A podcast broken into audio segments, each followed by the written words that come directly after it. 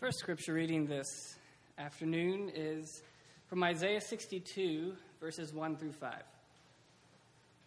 For Zion's sake I will not keep silent, and for Jerusalem's sake I will not rest, until her vindication shines out like the dawn, and her salvation like a burning torch.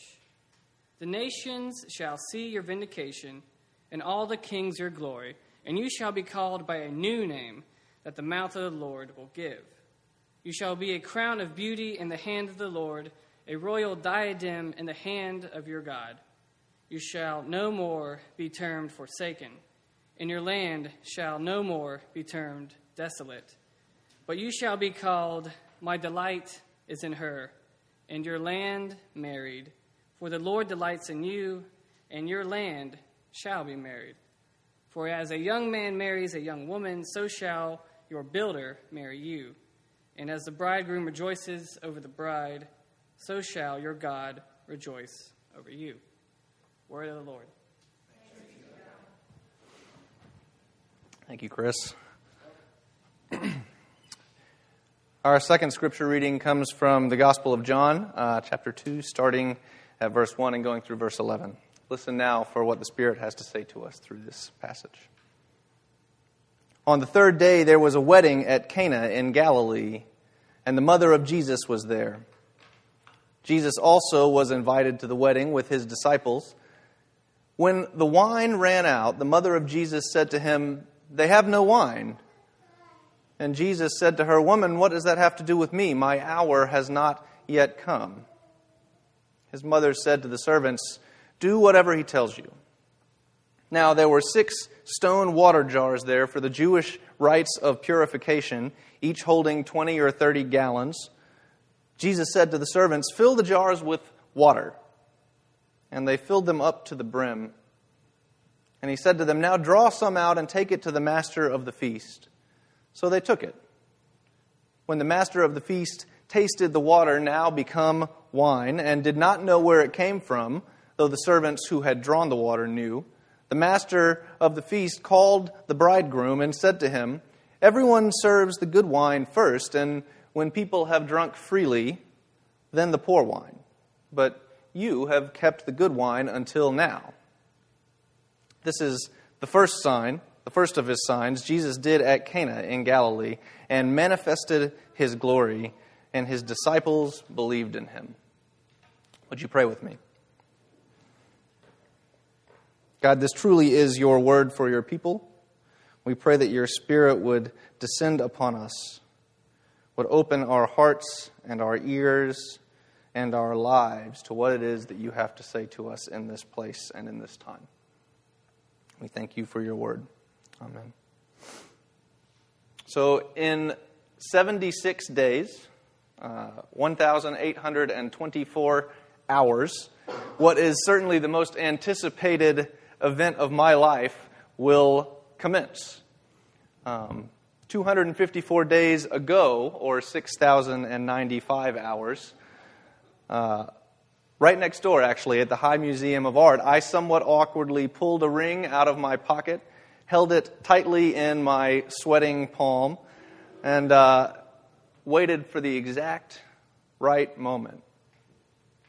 And when I had discerned that it was indeed the exact right moment, I took Kristen by the hand and I began kind of stumbling through this loosely prepared speech expressing my love and commitment to her. And when I couldn't wait any longer, I got down on one knee because I was told that's what you're supposed to do. I slid the ring that we had designed together onto the finger of my beloved and I asked her to be my wife and my partner. Marry me. The anticipation leading up to that moment, the exact moment of proposal was excruciating and wonderful. She knew it was coming, and I knew the answer before I asked the question, but somehow the whole process was this kind of terrifying rush of excitement. And then, in just a few seconds, the much anticipated moment had passed. The state of being that we had kind of been building towards over about a year, a little over a year, was was in just a moment realized. And this mix of joy and relief began to sink in. uh, a faint and unsure awareness of transformation entered my consciousness, and suddenly it dawned on me I had a new name. I was now fiance. I had never been fiance before. There was a great clip from Seinfeld, uh, maybe the dingo ate your baby. Does everybody know that one? I was going to show that, you know, but then I decided it wasn't appropriate, so I just told you about it instead. um, I had been boyfriend. I had been man friend, maybe. But, but instead, uh, I am now fiance. I got a new name. And along with this new name, um, interestingly enough, came kind of a new waiting game, new events to plan and to prepare for, new anticipation. There had been anticipation leading up to this moment, and then the moment happened, and now there's this new anticipation.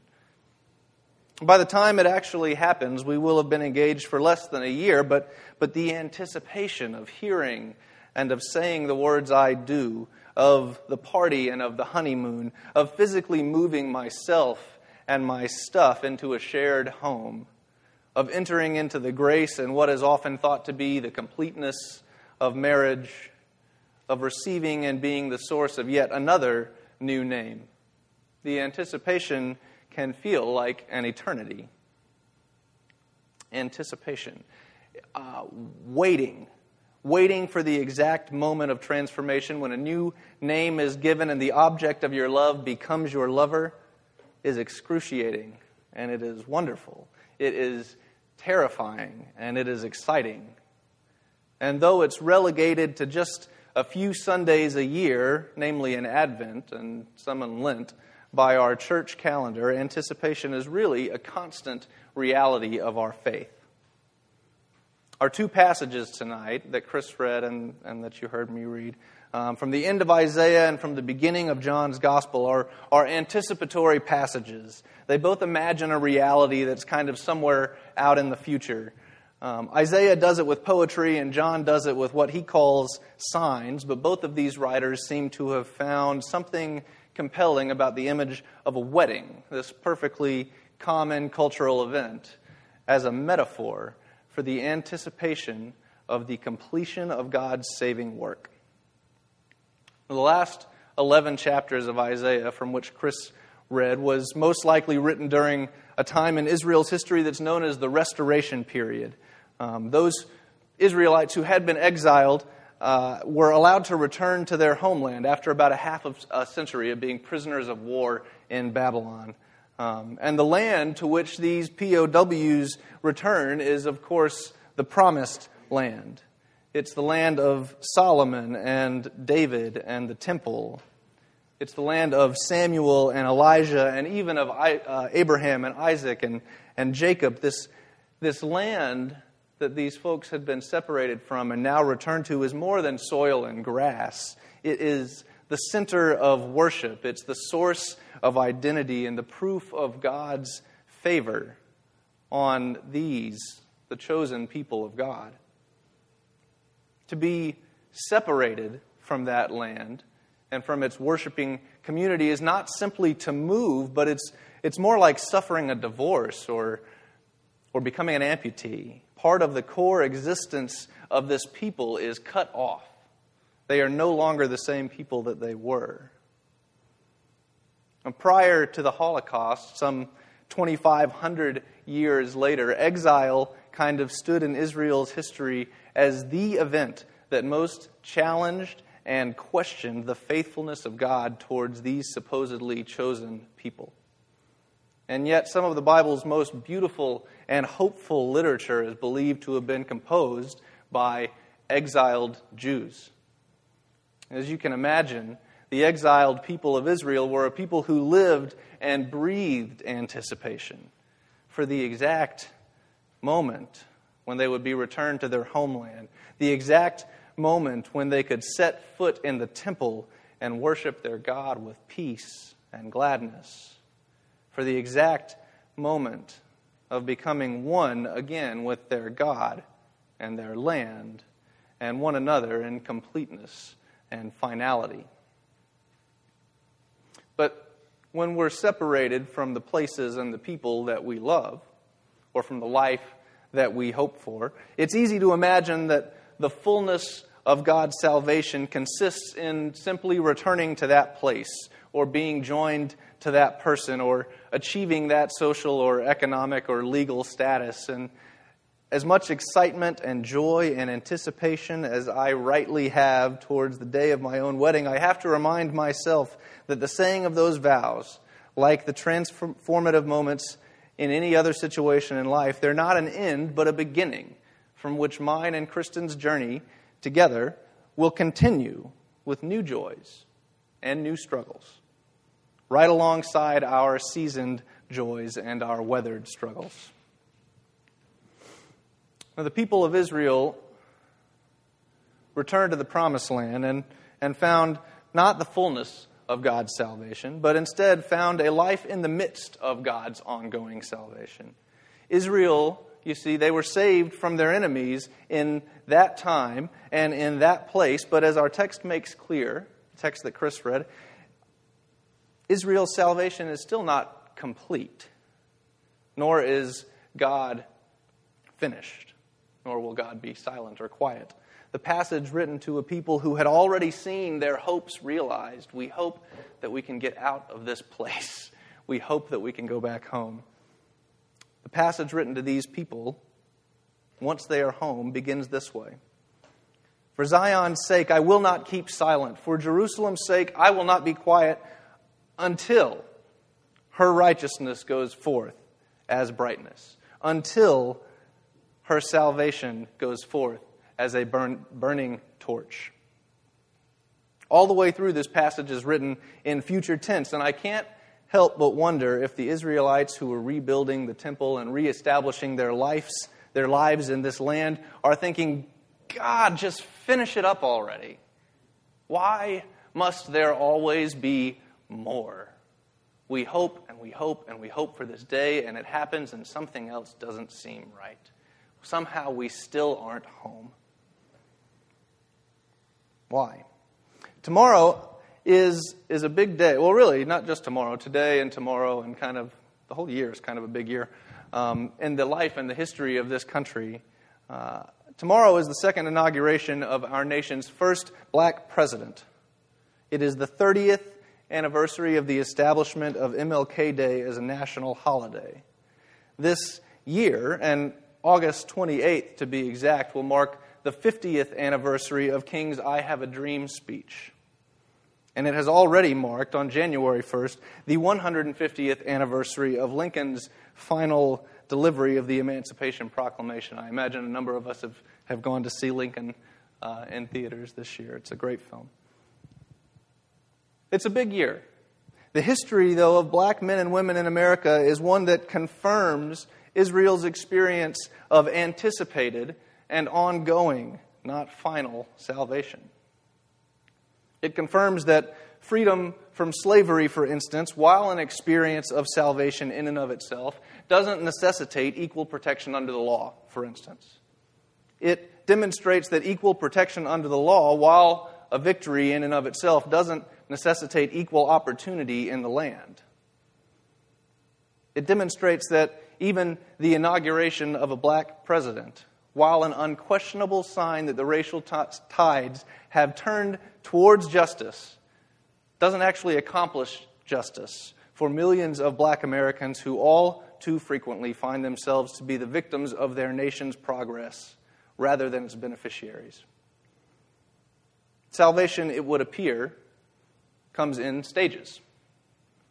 We celebrate its victories in their times and in their places, as we would celebrate a wedding with vows and with wine and with dancing. But before the celebration is over, the wine always seems to run out. There is something else waiting to be saved. There is some other hurdle waiting to be gotten through. And it's not really that surprising. I mean, we kind of anticipate each little moment of salvation as if it were the final moment. Um, if only I could get hired, if only I could afford to go to that school, or if I could afford that house, if only I weren't sick or in prison or hungry or thirsty or addicted, if only I could get married, then everything would be okay. Everything's going to be okay, right? Because I'm getting. This would solve all of my problems. And we'd celebrate you know, this, this thing would happen and we'd celebrate on into eternity. And as the Disney movies always kind of fade off, or whoever else, maybe not just Disney movies, all kinds of movies, we'd kind of fade off into the happily ever after, right? If I could just have this one thing, I'd be happily ever after. Finally, maybe that exact moment comes, whatever it might be for you. That exact moment comes for which we've been living in anticipation. It arrives and the celebration begins, and no matter how wonderful and deserving of celebration the event is, it won't take long to discover what we always discover, which is that God is not finished, that we are not finished, that our depravity and God's salvation are both bigger than our abilities to conceive of them for thousands and thousands of years now, it's been this kind of deferred good news. Until one day, at one of these celebrations of one or two people's small salvations, an unassuming guest catches wind that the wine has run out. It's a wedding feast. Two people from different families and from different backgrounds are being joined together as one through the establishment of a new covenant relationship. Within their newly established unity remains, though, this kind of precious diversity that doesn't take away from their oneness any more than flesh or spirit takes away from the oneness of the triune God, or any more than a rich diversity of color takes away from the oneness of the human race.